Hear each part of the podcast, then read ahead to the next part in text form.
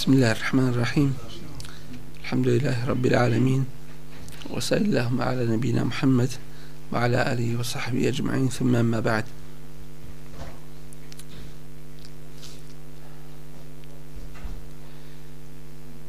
Uzvišen je Allah tabaraka wa ta'ala počinje nam kazivanje u suri Bekari o Benu Israilu. I o mnogobrojnim blagodatima koje im je podario pozivajući ih na pravi put.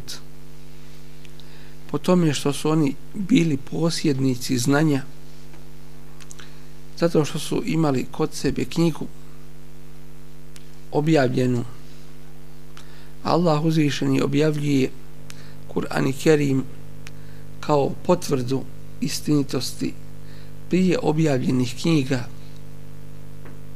što je još jednim velikim dokazom njima da je ova knjiga i ovaj poslanik i ova vjera istine kaže Allah tabaraka wa ta'ala ja beni Israile o sinovi Israilovi. I to je njihov počasni naziv Israil jeste Jakub alaihisselam.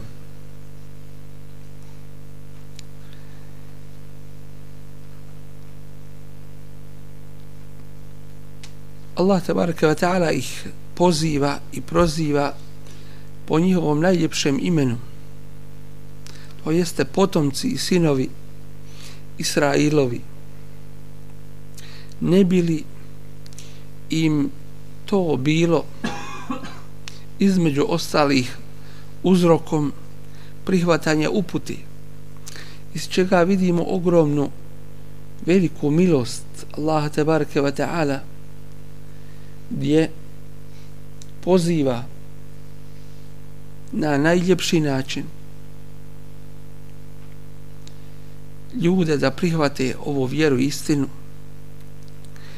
Pa kaže kao poukom njima a i onima koji dolaze poslije njih uzkoru ni'ameti prisjetite se moje blagodati i spomenite moju blagodat. Elleti en'amtu alejkum koju sam vam podario. Wa eufu bi ahdi. Ovdje se spominje jedna blagodat a u stvari odnosi se na mnogobrojne blagodati koje im je Allah tebareke ve ta'ala dao a spominju se u ovoj i mnogim drugim surama. Wa eufu bi ahdi i ugovor sa mnom vi ispunite. To jeste obećanje koje ste dali i zavjet vi ga izvršite. Koji su oni zavjet? Dali Allahu tebareke wa ta'ala. To je bio zavjet da će samo njega jednog jedinog obožavati i badet mu činiti. Da će vjerovat u njegove poslanike. Da će namaz obavljati. Da će zekijat davati. Dakle sve one obaveze koje su oni preuzeli na sebe i kojima ih je Allah te bareke ve taala zadužio ufi bi ahdikum a ja ću svoje obećanje izvršiti. Allah te bareke ve taala kaže. A koje je to obećanje uzvišenog Allaha te bareke ve taala? To je da će ih nagraditi najljepšom nagradom zato što budu radili od dobrih dijela. Wa i ja je farhabun i onda ih podsjeća na ono što bi im trebalo i njima i svima drugima. Biti pod strekom za rad a to je samo se mene bojte nemojte gledati na ljude. Nemojte gledati da se bojite za nafaku. Nemojte gledati da se bojite za ovo ili za ono. Samo se Allah tabaraka wa ta'ala kaže mene bojte istinskim bojanjem neka vas to navedi strah prema meni kaže Allah te bareke ve ta'ala u značenju ovih ajeta da mi budete pokorni i da ostavite griješenje. Wa aminu bima enzeltu i vjerujte u sve ono što sam ja objavio. Nije dovoljno vjerovati u jedan dio, a drugi dio ostaviti. Nego vjerujte u sve što sam ja objavio. Musaddiqan lima ma'akum što potvrđuje ono što je kod vas objavljeno. To jeste, ako vi ne budete vjerovali ovu knjigu, koja potvrđuje istinu koja je kod vas, to je dokaz jasan da vi ne vjerujete ni ono što je vama objavljeno. وَلَا te أَوَّلَ كَافِرٍ bi i nemojte biti prvi nevjernici u njega. Oni koji će ga zanijekati. I ovu knjigu, i ovog poslanika, i ovu vjeru. A vi ste posjednici znanja i vi biste trebali prvi da prihvatite istinu. A nemojte biti vi prvi koji ćete istinu zanijekati. Dakle, njihova odgovornost je veća i nagrada veća, a s druge strane i kazna veća. Nagrada ako prihvate, jer će se ljudi mnogi za njima povesti. A i kazna mnogo veća zato što oni imaju znanja, a prvi su koji nije ču ovu istinu, pa će se isto tako mnogi za tim nevjerovanjem njihovim povesti, pa će ponijeti kako svoj, tako i tuđe grije, a njima se ništa od njihovih grija umanjiti neće. وَلَا تَشْتَرُوا بِآيَاتِي سَمَنًا قَلِيلًا I nemojte kupovati, to jeste zamjenjivati za moje ajete neku neznatnu korist. Semen znači nešto malo korist, neku kalila, beznačajno, bezvrijedno. To ne znači, rekli smo, da ako im se dadne ili ako se bilo kome dadne neka velika vrijednost da on zato može prodati ovu vjeru. To znači kada bi ti se dao cijeli dunjaluk za uzvrat ove vjere, sve je to semenen kalila, mala neznatna vrijednost u poređenju s vjerom. Drugo, šta znači prodat svoju vjeru? Šta znači prodat svoju vjeru? Zamijeniti je za nešto drugo. To jeste ostaviti rad po njoj, napustiti je i prihvatiti se nečega drugoga zbog nečega drugoga. Wa i ja je fattakun i ponovo Allah kaže i samo se mene bojte. U prvom ajetu wa i ja je farhebun samo od mene strahujte. A u ovome drugom kaže samo se mene bojte.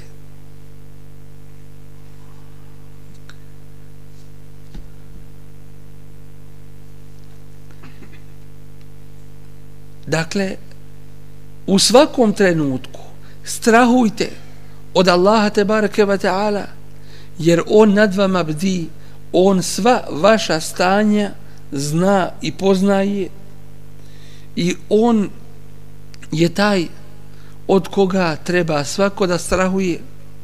I samo se Allaha bojite ako ne ispunite zadatu vam obavezu i ne budete se klonili griješenja. Wala telbisu l'haqqa bil batil i nemojte mijenjati i nemojte miješati istinu sa neistinom. Što se često i do dan danas radi. Neistina sama ne bi mogla proći. Ali kada se pomiješa sa istinom, onda onda i prođe među ljudima. Nemojte miješati istinu sa neistinom. Allah te bareke ve taala je objavio ovu knjigu kao furkan. A furkan je ono što odvaja istinu od neistine, zabludu od pravoga puta. I Allah to hoće i Allah to traži. Allah ne da to miješanje ispravnoga se neispravni. Što se često danas radi i u što se poziva pod ovim ili pod onim interesima. Allah hoće čistoću vjere i, i vjerovanje i ispravnost.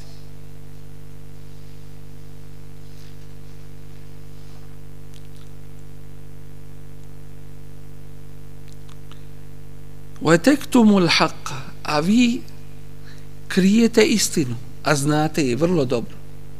Istina koja je spomenuta i u vašim knjigama, u Tevratu, je spomenuta. A nakon toga u Inđilu, nagovještaj dolaska ovoga poslanika. Wa entum ta'lamun, a vi ste svjesni toga to vi ne radite slučajno niti iz gafleta. To jeste nesvjesni nego radite to namjerno, svjesno. Wa aqimu salate i uspostavljajte namaz. Jer namaz je stup vjere. Bio i biće i ostaje. Uspostavljajte namaz. Dakle, ne bilo kako ga obavljati. Ne samo klanjati, nego uspostaviti namaz u njegovim vremenima, sa njegovim šartovima, sa njegovim ruknovima, sa njegovom suštinom, sa razmišljanjem u tome namazu i tako dalje. Wa atu zekat i dajte zekat. Udjeljujte zekat i namaz i zekijat i post. Sve to bio naređeno i narodima prije nas. Dakle obaveze prema Allahu izvršavajte i obaveze prema ljudima dobročinstvo prema ljudima činite. Warka'u ma'ar raki'in i obavljajte namaz zajedno sa onima koji ga obavljaju što je jedan veliki dokaz obaveznosti nužnosti i dužnosti obavljanja namaza u džematu klanjanja namaza u džematu. Dakle budite zajedno sa onima i ibadet Allahu te bareke ve taala činite zajedno sa onima koji Allahu te bareke ve taala ibadet čini. Etamuruna te amurune nase bil birri. Zar ćete vi ljudima naređivati dobro? Wa tensawna anfusakum. A vi sami sebe zaboravljate. Dakle, ovdje su dvije obaveze. Jedna obaveza jeste da čovjek bude ispravan sobom i u sebi a druga da drugima naređuje dobro i da ih odvraća od zla. Najbolji stepen je da čovjek bude u sebi ispravan i da druge poziva na dobro i odvraća od zla drugi stepen iza toga jeste da bude u sebi ispravan ne pozivajući druge na dobro i ne odvraćajući ih od zla. To je manji stepen od ovog prvog stepena. To je manjkav stepen. Ali ipak ima jednu svoju težinu. Ili poziva druge na dobro, a sam ne radi njemu neće koristiti, ali hoćemo reći, ako sam ne radiš, nemoj ni drugima govoriti. hoćemo reći tako. Nećemo. Zato što jedan grijeh ne daje opravdanje drugome grijehu. Kao kada kažeš nekome zašto ne klanjaš, on kaže imam ja i drugih grijeha. Je mu to opravdanje zato što ne klanja? Nije. Dakle, ne može biti grijeh opravdanjem za drugi grijeh.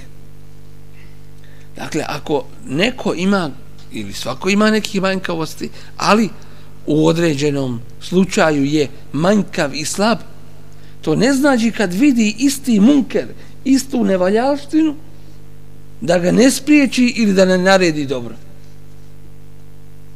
Može inšala to biti uzrokom da, da, da se i on sam postidi pa da krene kako treba ispravno.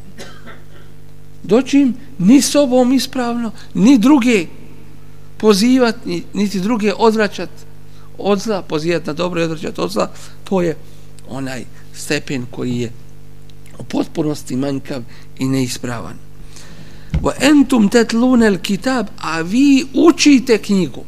Tetlun znači čitati, iščitavati. Tela jetlu, od toga je tilavet Kur'ana. Znači, jedan put iza drugog, iza trećeg, iza četvrtog. Dakle, ne proučiti ga jednog i jednom i ostaviti nego jedan put, dva put, tri put, više puta, jednom i za drugog puta. Učite vi knjigu, znate knjigu, nije da ne znate, ali ono o čemu je bilo govora već prije je vrlo važno, a to je ustrajnost. Doće ti iskušenja. Nije samo pitanje znanja, nego ispravnosti. To se dešava ljudima. Zna, ali jednostavno potpadne pod šube, pod, pod razne sumnje, potpadne pod, pod strasti. Naljuti se na tebe, neće više ni u džami da dođe. Ne može. Krivo mu. Pa subhanallah, Allahova kuća, Allahovi ajeti, namaz, džabaj, ne može da te vidi očima. Što to tako?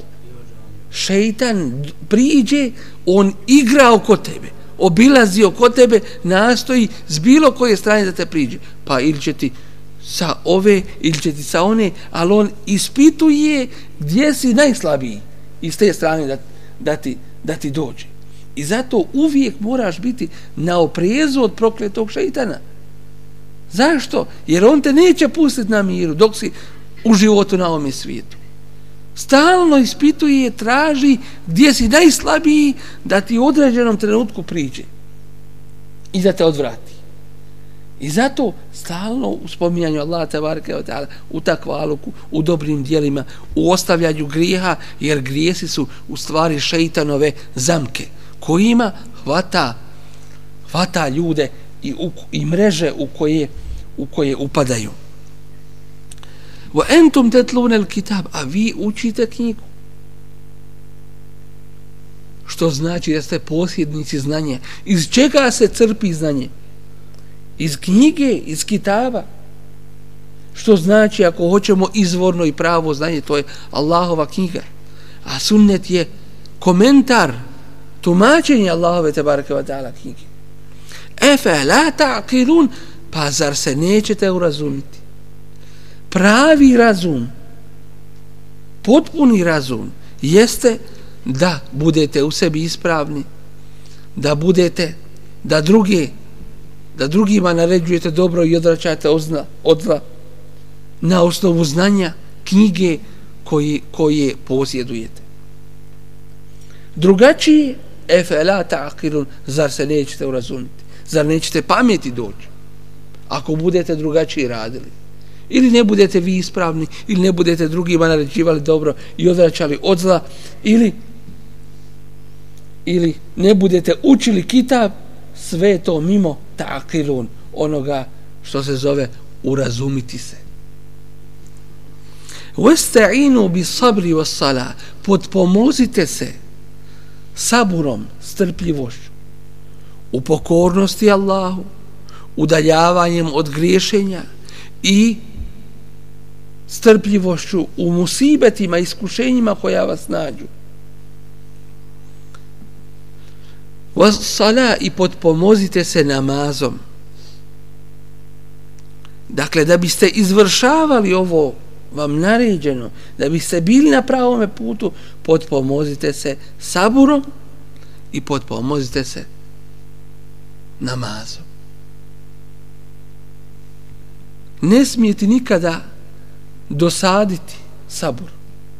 Da kažeš dosta više i tog sabura. Ne može se više trpiti. Zašto? Jer moraš na tome ustrajati. Šta je naše ustrajavanje? Prema onome na čemu su bili narodi prije nas. Jednom od njih stavi se pila na vrh glave pa bude prepiljen preko pola. Živ.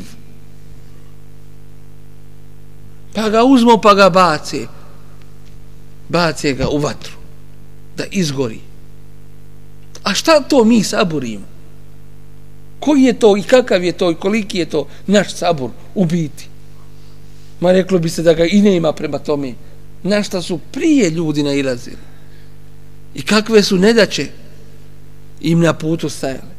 Pa su ustajali na pravome putu. Ali zasigurno znamo da je i nagrada kod Allaha te bareke ve taala srazmjerno trudu, radu i strpljivosti i izdržljivosti na pravome putu.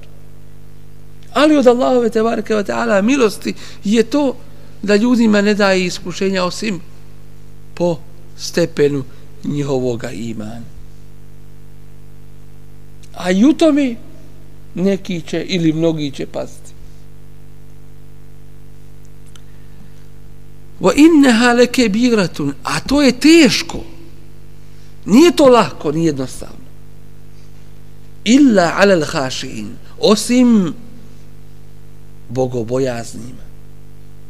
Onima koji su puni strahopoštovanja prema Allahu te bareke ve taala.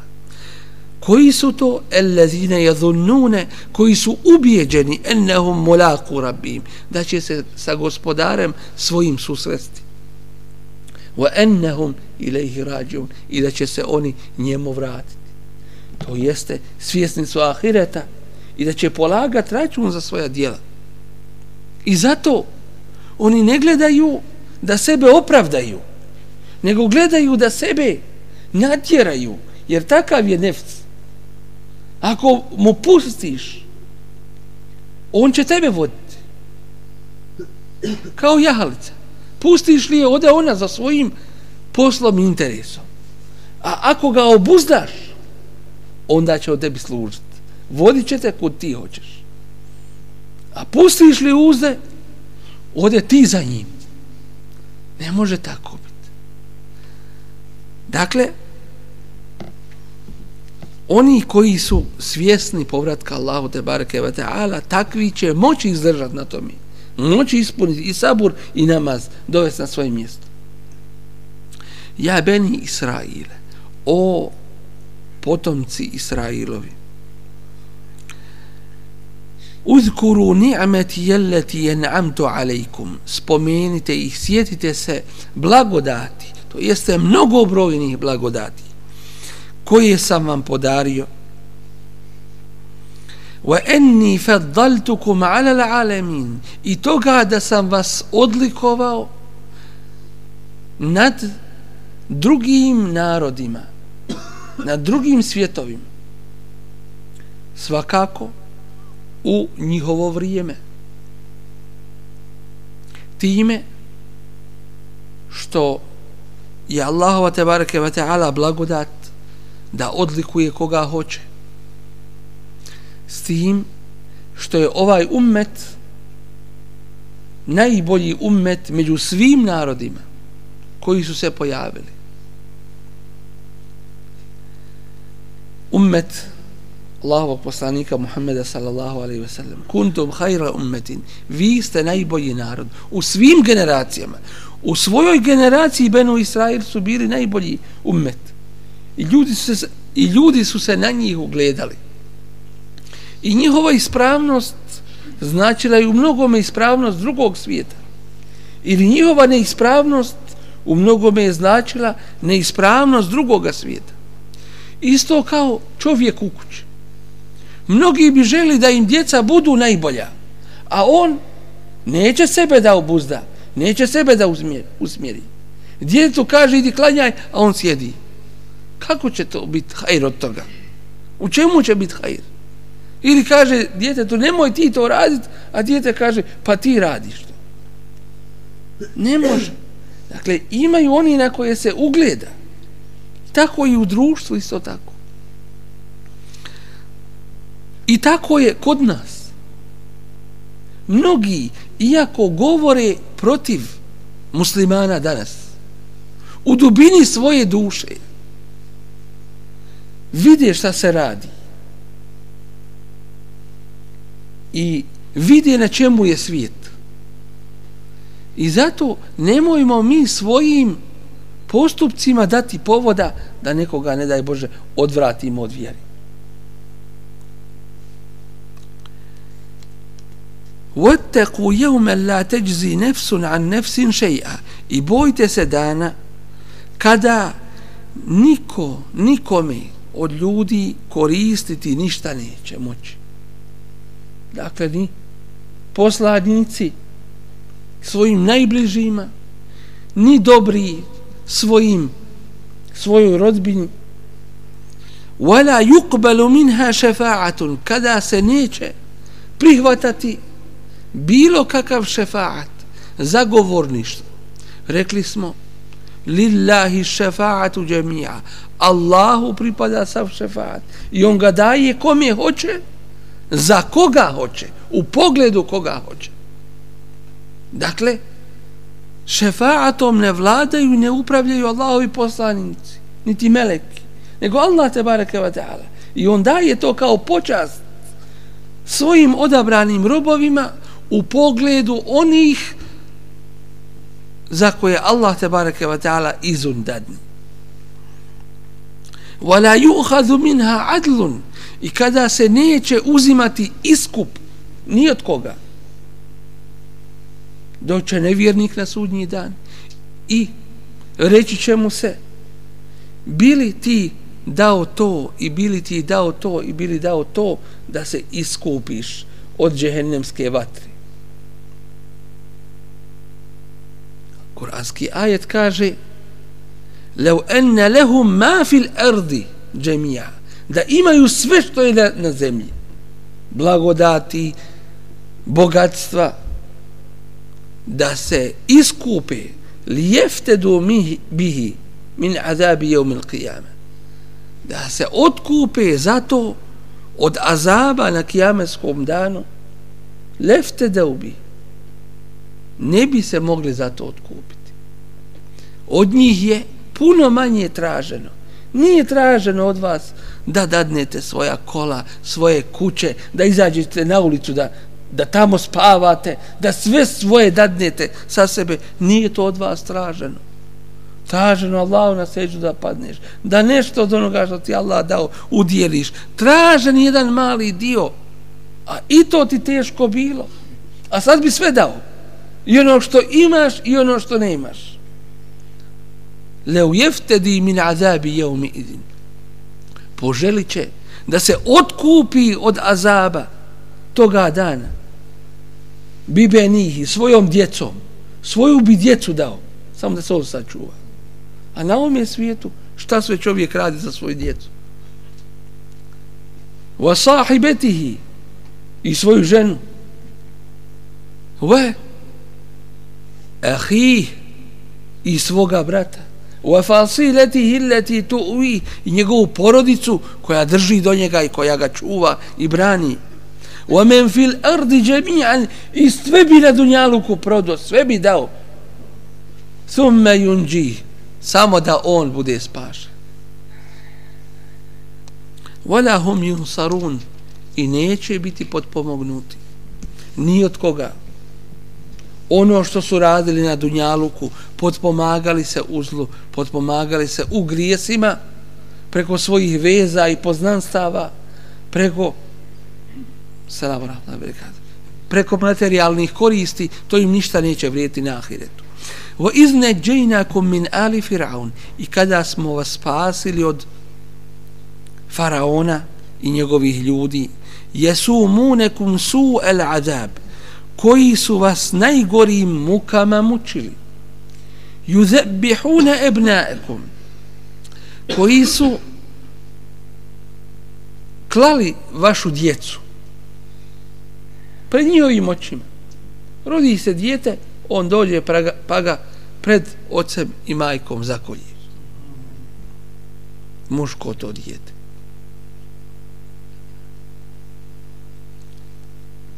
O jestahjune nisaekum a ostavljali su vašu žensku djecu da bi se nad njima izživljavali da bi ih koristili. Pa šta je gore od toga? Da Allah sačuva. Ko bi na tome izdržao? I zaista veliki jedan ummet veliki narod Benu Israila istinski sljedbenika Musa ali selam ući će u džennet. Koje su oni muke imali?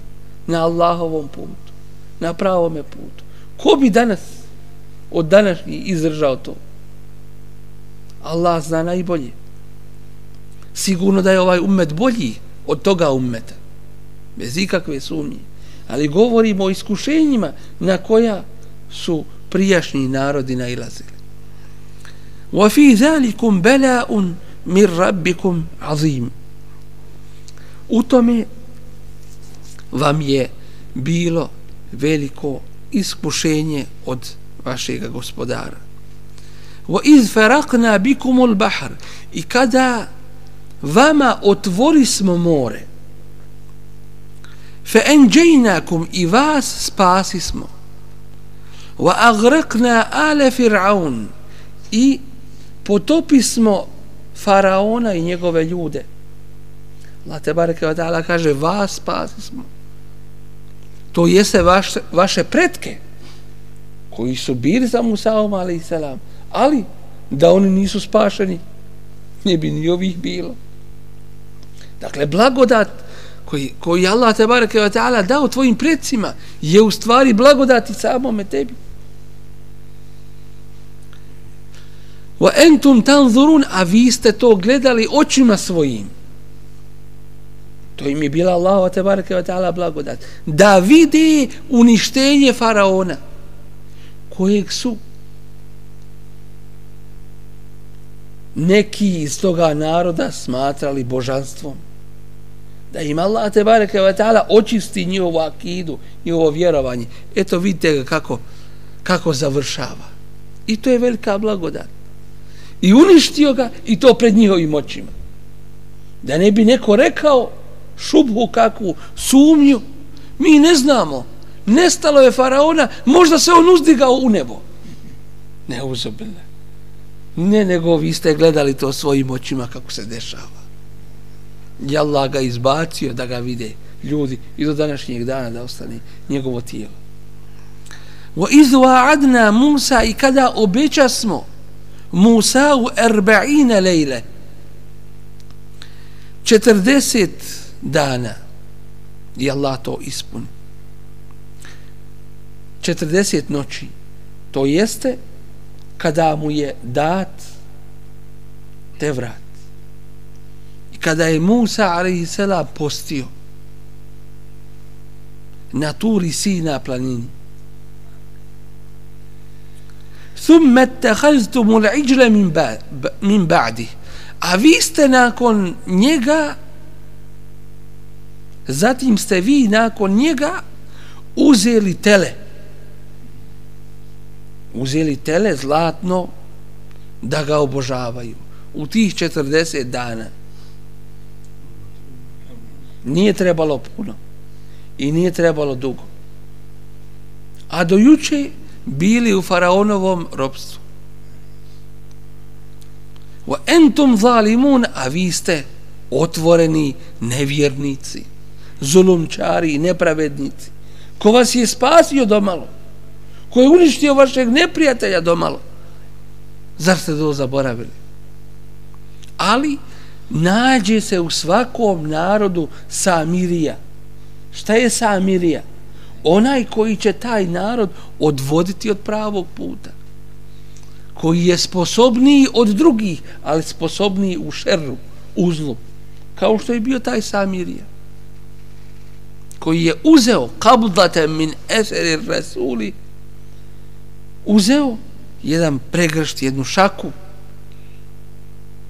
traga iza poslanika to jeste iza Meleka Džibrila koji je išao pred tim narodom i tu i taj prah, tu prašinu je bacio u to zlatno tele i ono je dobilo glas. puštalo iz sebe glas. I to im je bila fitna. Iskušenje. Thumma afevna ankum min ba'di zalik. A, za, a potom mi smo vam oprostili, kaže Allah te bareke taala. Najveći grijeh koji čovjek može učiniti. To je širk. Allah kaže: "Mi smo vam to oprostili." Min ba'di zalik nakon toga la'allakum tashkurun kako biste bili zahvalni. Wa iz atayna Musa al-kitab i kada dado smo Musa u knjigu Allah tebareke ve taala je Musa dao knjigu u cijelosti Tevrat odjednom. Wal furqan i ono što odvaja istinu od neistine la'allakum tehtedun kako biste bili upućeni kako biste bili na pravome putu. Da znate šta se smije šta ne smije šta valja šta ne valja šta je ispravno a šta nije. Wa iz qale Musa li qaumihi i kad reče Musa narodu svome ja qaumi o narode moj innekum zalemtum enfusekum vi ste sebi nepravdu učinili. Biti hadikum ul iđle time što ste uzeli tele uzeli ga obožavati fetubu ila bariikum. Pa dođite te obe pokajte se svome stvoritelju. Jer vas nije stvorilo to tele nego Allah te bareke wa ta'ala podsjeća ih na Allahov te bareke ve taala rububijet, njegovo gospodarstvo i to što je on stvorio. Faqtulu anfusakum i poubijajte jedni drugi. To je bio uslov njihove teobe.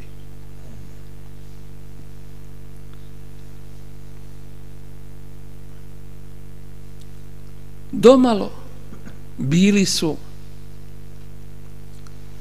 pod jarmom faraona i njegovih ljudi ili ne ljudi radili su od njih ono što su radili ono što se sa životinjama ne radi.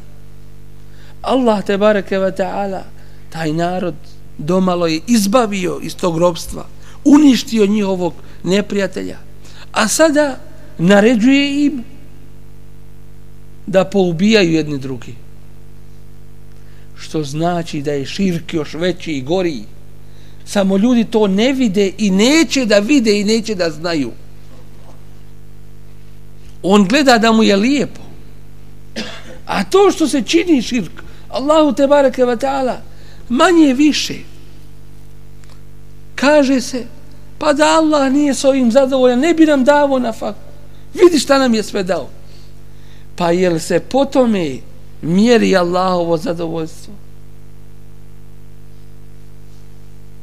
Kad dobiješ na faku na ahiretu, u džennetu, onda možeš reći da je Allah zadovoljan. A dunjaluk, to je kuća iskušenja. A nikako kuća uživanja. Poubijajte jedni druge. Zalikum hajrul lekum. To vam je bolje inde bari'ikum kod vašeg stvoritelja. Fetabe alejkum pa će vam te obu vašu primiti. I oni koji su ubijeni kao šehidi su otišli na ahiret i blagoli se njima.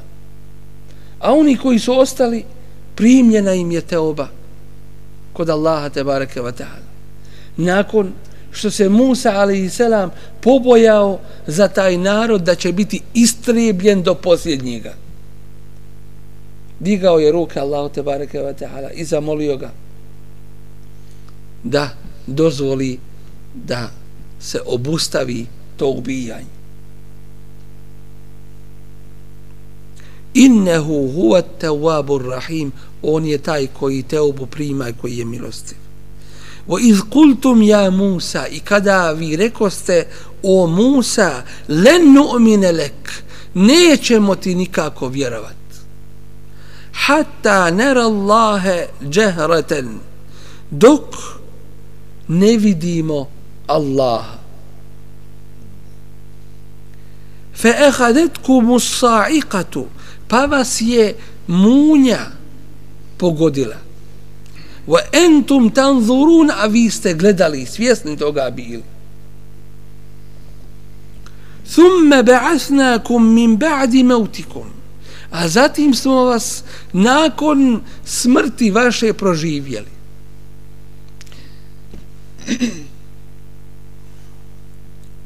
Wattakhadha Musa i Musa uze u drugim ajetima se spominje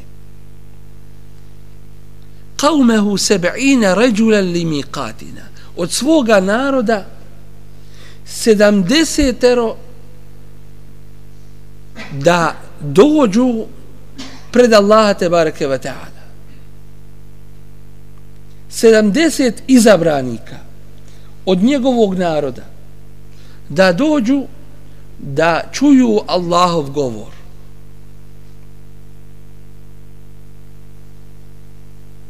Pa kada oni zatražiše da vide Allaha i rekoše nećemo vjerovati dok ga ne vidimo, onda te najbolje munja ošinu i svi do jednog pomriješi. Pa Musa se obrati Allahu te bareke ve ta'ala, gospodaru moj, ovo je najbolji dio moga naroda. I Allah te bareke ve taala kaže summa ba'asnakum. zatim vas proživje smo. Min ba'di mautikum nakon vaše smrti. Ajet za ajetom. La'allakum tashkurun da biste bili zahvalni. Wa dhallalna alaykum al-ghamam i iznad vas mi smo dali da vam hlad prave oblaci to jeste kada su bili u pustinji kada su lutali nakon što nisu htjeli poslušati Allaha te bareke ve taala i krenuti sa njegovim poslanikom da uđu u sveto mjesto u Kudus. Nakon što su odbili borbu na Allahovom putu a bilo im je obećano ako uđu u taj grad da će biti pobjednici. Doći im nisu to htjeli da izvrše i lutali su 40 godina. I u tom njihovom lutanju Allah tebareke wa ta'ala im se smilova. Dao je oblake da se kreću iznad njih i da im prave hlad wa عَلَيْكُمُ الْمَنْ ispustili smo na vas men. Šta je to men? To je vrsta hrane kao što bismo rekli danas da je med. Izutra kada bi ustali našli bi po drveću tu hranu da je pala s neba pa bi je uzeli. Najslađe nešto i najbolje pokupili bi to i jeli bi. Po šiblju po drveću šta je bilo? Tu gdje su se nalazili jer su se kretali svaki dan su išli od mjesta do mjesta. 40 godina je to trajalo. Veselva i davali smo vam prepelice. Dakle, najbolje vrste mesa dolazili, dolazilo bi im na noge njihove. Kulu min tajibati ma razaknakum. I jedite od jela i blagodati kojima smo vas obskrbili. Wama zalemuna oni nama nepravdu nisu učinili, walakin već kanu enfusehum jazlimun sami su oni sebi nepravdu učinili. Ko može Allahu nauditi da ne znam šta radi. Ne može. Da uzme cijeli dunjaluk ovaj da zapali. Da ne znam šta uradi. Allahu ništa nauditi ne može. Sam sebi zločini i nepravdu. Sam protiv sebe ustaje i Allah te bareke ve taala nam ovim daje pouku. Šta su radili prijašnji narodi? Kakva je bila nezahvalnost na mnogobrojnim blagodatima i Allahovim tebareke ve taala ajetima? Da se ne zanesemo time što Allah tebareke ve taala dadne blagodat da pomislimo to je radi nas zato što mi to zaslužujemo i blagodat koja ti se da i to ti je iskušenje.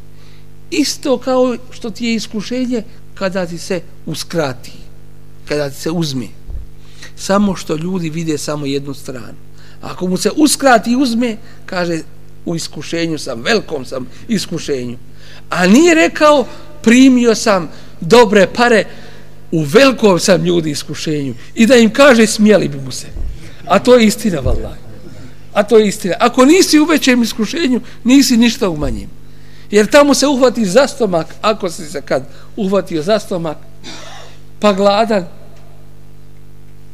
pa ne možeš šta ni raditi a ovdje najde se, napije, kažu, pa ubije se. Onda, dakle, ima svega, pa je nezahvalan onda Allahu te bareke ve taala. Dakle ovo su velike pouke o kojima nam govori sura Al-Baqara, a Allah te bareke ve taala nam nastavlja kazivanje ovim mubarek ajetima dalje koje je sve blagodati davao tome narodu i kako su oni na te blagodati uzvraćali i kakav su odnos imali prema Allahovim te bareke ve taala poslanicima da se mi u vremenu do sudnjega dana kao umet posljednjeg poslanika Muhammeda s.a.v. ne zavaramo njihovim postupcima da nam to bude velikom poukom s jedne strane i s druge strane da mi ne budemo kao što su oni u njihovoj nezahvalnosti i odmetanju od Allahove te bareke ve taala vjere i pokornosti njemu uzvišenom. Jazakumullahu khairan subhanakallahumma bihamdika ashhadu an la ilaha illa anta astaghfiruka wa atubu ilaik vrijeme je već sunce izašlo, može se klanjati dva rekata, zakum lahaj.